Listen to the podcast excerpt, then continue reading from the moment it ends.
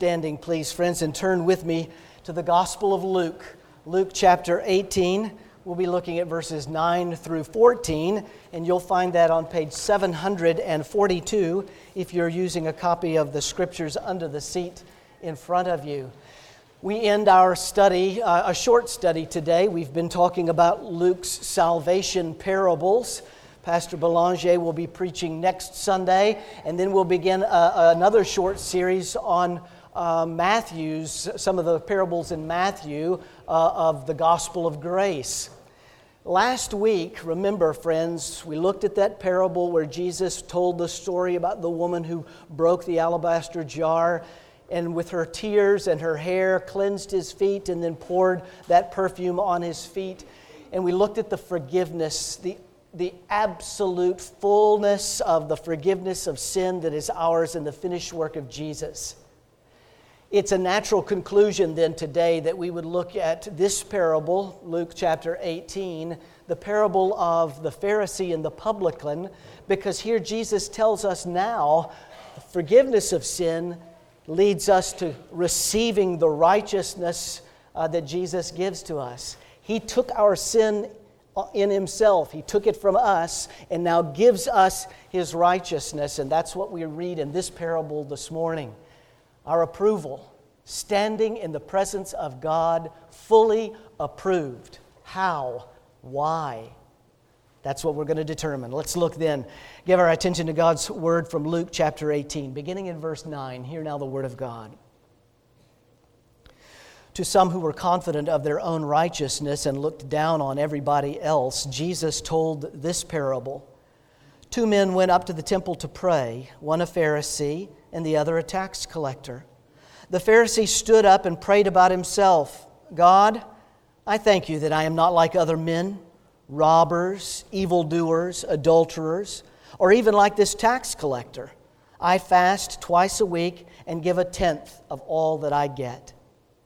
But the tax collector stood at a distance. He would not even look up to heaven, but he beat his breast and said, God, have mercy on me, a sinner. I tell you that this man, rather than the other, went home justified before God.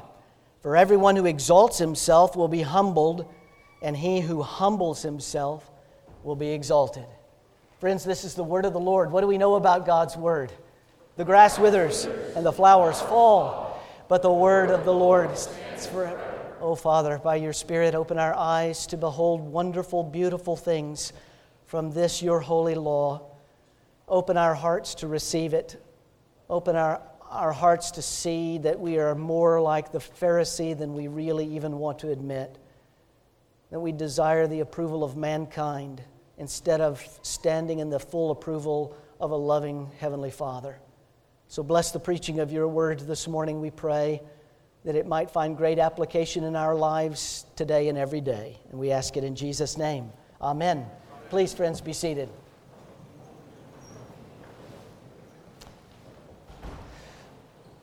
The story is told, I've told it to you before actually. The story is told of Charles Spurgeon, who was uh, approached by one of the women in his congregation one particular Lord's Day and she simply said, Ah, oh, Mr. Spurgeon, that indeed was a glorious sermon this morning.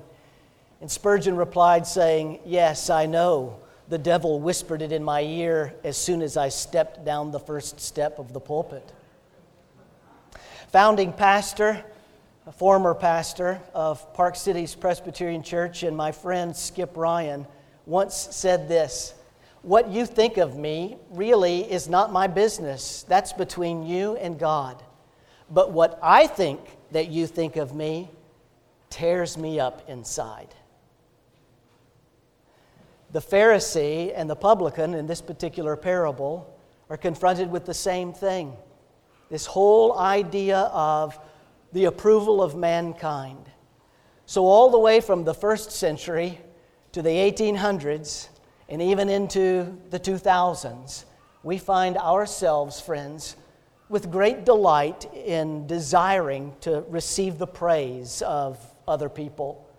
It is uh, our hunger at times, a hunger to, to find approval in the sight of, of other people, to, to, to think that you think highly of me, to think that others think highly of you. It is a burning desire in our hearts many times to find ourselves being fully approved by one another, and therefore then neglecting the fullness of the approval that we actually have in the presence and in the eyes of our loving Savior. We so desire the approval of other people. We want, we want others to think that we're the best parent. We want others to think that our children are the best children. We want that job interview to go in such a way that when we leave that there would be no way that they wouldn't want me to be part of their company. We, we even seek the approval in our spouse. My wife has been gone for a month, a month. You should feel sorry for me a month. But I'm leaving today and I'm going down to where she is. But I've been in my mind, I, I even thought about it a few times, uh, writing down a few. I need to be sure that she understands all of the little tasks that I completed around the house in her absence so that I can put that right there when she gets back because I so desire for her to say, Oh, this is, you got all of this accomplished. Wonderful. You do it too. I know you do maybe not that, but you do something like that where you so hunger, thirst, and desire for the approval of other people. That's what this parable is all about, friends. This parable is about righteousness. And righteousness is just that fancy Christian word that we use for approval. We stand in the presence of God approved by Him, righteous, fully righteous. And yet we would rather have the approval of one another than we would to find our complete identity in this righteousness that we have that is the gift of God Himself. Like all of Jesus' parables, what He does here is He gives us two options. He gives us two men with two prayers and two conclusions, and then simply asks this question Which one are you? Which one are you? Are you the one who wants righteousness and approval from other individuals in this world? Or are you the one who is resting fully in the righteousness and the approval of your loving Heavenly Father? You know, I think many times, friends, we read the parables enough or we hear them read to us enough that they really lose their shock factor in our hearts and in our minds today. We, you no doubt have heard this parable scores of times, right?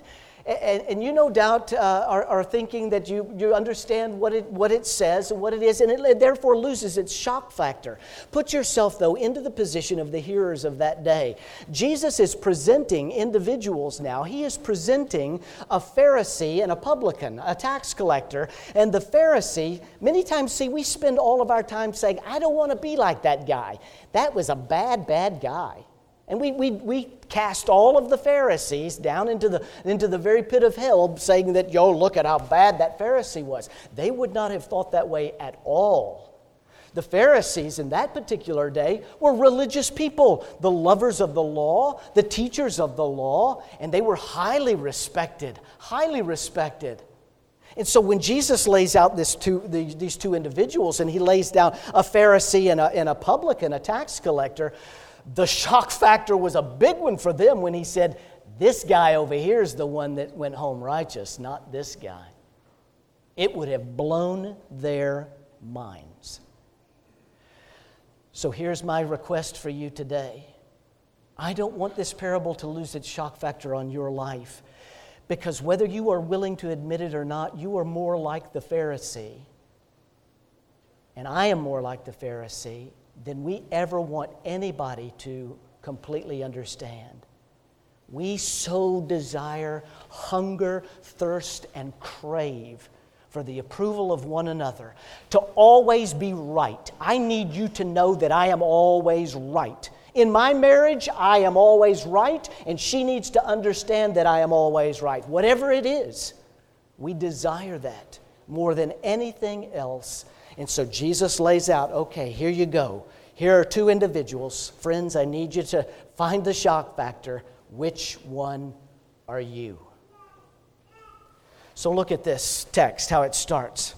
Jesus gives us a little bit, or Luke does. Luke is the author of the book, of course, and he's giving us history. Jesus has been talking about uh, the kingdom of God. That's how he ends chapter 17 the coming kingdom of God, that he is the, the king. He is now seated on his throne. All fulfillment of prophecy is in him right now. So he's talking about this kingdom. And so then we have this first this first uh, word or indication in verse 9 that some of those people there were confident in their own righteousness and they looked down on everybody else. And so then the parable uh, or the story begins. Jesus tells this parable. Two men went up to the temple to pray. Now, get, get the picture in your mind. They're actually going up to the temple. The temple sat on top of a mountain, uh, a small mountain, only about 1,800 feet. It's not a real big mountain, but to went up is, is actually what they did. They went up because the city of Jerusalem is up on top of the mountain. They went up to the temple to pray. They did that several times a day. They went up to the temple to have the prayers of the day. Perhaps this is the afternoon prayers, and so they're going all, all going up to the temple to pray. And then Jesus says, This Pharisee, the Pharisee now, uh, and the tax collector, but the Pharisee stands up, stood up, and prayed about himself. Literally translated, it says that the Pharisee took a stand, and, and rightly so. He was a teacher of the law. In order to be heard by those people that were there in the temple, he would stand up and he would speak with authority. And they would expect that. So, in the eyes of mankind, he's doing exactly what he should do. He is standing up. But look at how he prays. He stands up, took a stand, and prayed about himself, or if you look at your footnote down in the bottom of your Bible there, literally translated, he stood up, took a stand, and prayed to himself. To himself. And look at his prayer God, I thank you that I am not like this guy, that guy, and the other guy. Who's the center of his prayer? He is. He starts with God. God, I thank you that I am always right. I am never wrong. I thank you that all of these people are looking on me with great affection because this is my position. I am standing up. And look at his prayer, how his prayer goes. It actually has two aspects there is a negative aspect and a positive aspect. I thank you that I am not like all these other men who are robbers and evildoers and adulterers. Well, he, he's a teacher of the law, friends. He knows that the law commands that he can't be any of those things. So he focuses on this negative. Thank you that I'm not a robber, I'm not an evil person, and I'm not an adulterer. But what is he really doing by, by focusing there on those, those negative things? He's actually, therefore, keeping himself from focusing on the sins that he did commit. And he does commit. Wouldn't it be easy? I thank you, God, that I have not slit the throat of anybody in my life. Well, I haven't done that. But I have done all of these other things. But by focusing on this, oh, I thank you that I haven't done that, it keeps me from focusing on these that I have done. We spend so much of our time thanking Him that I am not a certain way when I haven't done a certain thing, all the while doing all of these other things. Which is exactly then why He moves on to the positive aspect. Look at it in verse 12. I fast twice a week, and I give a tenth of everything that I have. Now, listen, there is teaching instruction in the Bible about fasting, and there's instruction about giving of our offerings as well. Whether you believe it's a 10% or even more than that, whatever it is, there's teaching there. But what is he doing now by focusing on the positive things that he does?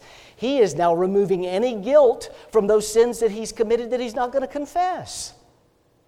I do this and this, and these are all good things, so I feel good about. Doggone it, I'm a nice person. I'm a good person, and I want everybody to see that. I want everybody to believe that. He took a stand and he prayed to himself about himself because he wanted the praise of mankind. Here's a wonderful quote. Listen to this quote from one of Arthur Miller's plays. This play entitled After the Fall says this. For many years, I looked at my life as a case of law. It was a series of proofs. When you're young, you prove how brave you are, or how smart you are, what a good lover you are, then what a good father you are, finally, how wise or powerful or whatever. But underlying it all, I see now there was a presumption that one moved on an upward path to some elevation where I would either be justified or condemned. A verdict, anyway. I think now that my disaster really began when I looked up one day at the bench and the bench was empty. There was no judge in sight. And all that remained was this endless argument with oneself, this pointless litigation of existing before an empty bench, which, of course, is another way of saying utter despair. That is exactly what we do when we seek the approval of mankind, when we seek for others to find us as this holy, righteous, spiritual person. We are pleading before an empty bench. There is no one seated there. Do you get the shock factor, beloved? I, I, I, got to have you get the shock factor, factor. See, we spend all of our time saying, I don't want to be like the Pharisee. He really is a bad, those bad guys. He was a religious person, he was a Presbyterian that went to church just about every single Sunday, like you and me. We are like him, we're exactly like him. But standing in the presence of a holy God, friends, listen. Standing in the presence of a holy God in our self righteous ways doesn't mean that all I have to do is look better than the guy next to me. And that's what we think many times. We are standing now with this self righteousness. That's what Jesus is saying about this Pharisee. This whole self righteousness looking in the eyes of man, but you're literally standing before God, and we are saying, I thank you that I, I, I, I. It's always, it's always that hunger, that burn, that desire for people to think highly of ourselves, and we even, we even impose that on God many times. You ought. God, you've got to look down on me and say, wow, that, he's one of my, he's really one of my children. Look at him, the way he's catechizing his children, or the way he's, you know, leading in devotions, or the way he's honoring me at work. All of which we should be doing, all of those good things. But friends, seeking get, to get everybody else to see that for our own praise and glory is self righteousness. But thanks be to God, He doesn't leave us there. There is so much good news right here. Now let this shock factor knock you down. The shock factor that Jesus loves you. He loves you in such a way that He gives us a whole nother person who prays a whole nother prayer and clings to a whole nother promise than the Pharisee. And it is that publican, the tax collector. Verse 13 the tax collector. Now, look at him, stood at a distance. In the eyes of mankind, now, this tax collector would have been seen as a crook. He doesn't even come to, he doesn't take a stand in their presence. Look at what it says. He stood at a distance. They wouldn't have let him come into their presence because he was a crook. He was a worker of Rome. He was a guy who beat them down, browbeat them over and over again for taxes and taxes and taxes. And anytime he could get a little bit more, he put a little bit more into his pocket. He was a crook, a thief in the eyes of the people in that particular day. And so he takes a stand to the side. But look at his response. He doesn't even, not only does he not look at mankind, he doesn't even lift his eyes to heaven, but he beats his breast. He beats his breast as he prays. He is now, he doesn't care about what others are thinking about him. He realizes that his sinful life is lived before and against a holy God. He is in the presence of a holy God that he can't even look up to, but beats his breast and prays the prayer of seven words. Seven words God, have mercy on me, a sinner. Now look at this prayer in connection with the other prayer. God, I thank you that I am not like other people. No, look at how he begins and how he ends his prayer. God, the beginning, he's addressing the one who is seated on his throne, the one who he is standing before. And literally translated, it doesn't say a sinner, it is a definite article in Greek. It is the sinner. The same thing that the Apostle Paul said I am the chief he is giving this indication that he knows the pecking order here. God is there and I'm down here. God, the Holy One, and me, the chief of all sinners. He is giving the understanding that he is in the presence of God, knowing, knowing that God is seated on his throne. He is in control, the giver of all good gifts, and the man himself is not. It's what the reformers said like this To know God is to know self. Knowing God is to know him as sovereign, to know self is to be subject. To know Him to be holy is to know self to be sinful. To know Him to be full of wisdom is to know self to be foolish. And to know Him to be love is to know self to be unlovely. When we know God and see Him in the splendor of His glory for who He is, then we better know ourselves. We are corrupt in every part of our being. But for the grace of God, we would still be in, dead in our sins and in our transgressions. The sinner. But look what he gives us in the middle Have mercy on me. Have mercy on me. Literally translated, this says, Be mercy seated toward me. What is he saying? What is Jesus telling us? Here's the shock factor, friends. Where are they? They went up to the temple to pray. He is standing in the temple, will not even lift his eyes up to a holy God that he knows he's standing in the presence of, and sees the blood-stained altar from the sacrifices that took place either the night before or that very morning. He sees the blood on the altar and he says, That cannot do. That can't do. I need you, O God, to be mercy seated towards me. He knew, the, he knew Leviticus. He knew the Day of Atonement. He knew that there was blood that was applied to the mercy seat on the top of the Ark of the Covenant for the full forgiveness of sins. And he's saying, that sacrifice, the, the blood of an animal, will not be mercy to me. I need you to be mercy seated to me. I need you to be my sacrifice that will save me and make me fully righteous and and approved in the presence of a holy God. Wow! That is a shock factor. And that's exactly what he promises to do. And then he gives us this up down language. They went up to the temple to pray. And then it says, literally translated, he went down to his home in verse 14. Jesus said, I tell you this, that man, rather than the other one, went down to his home and then he gives us this up down. If you try to elevate yourself, you will be humbled.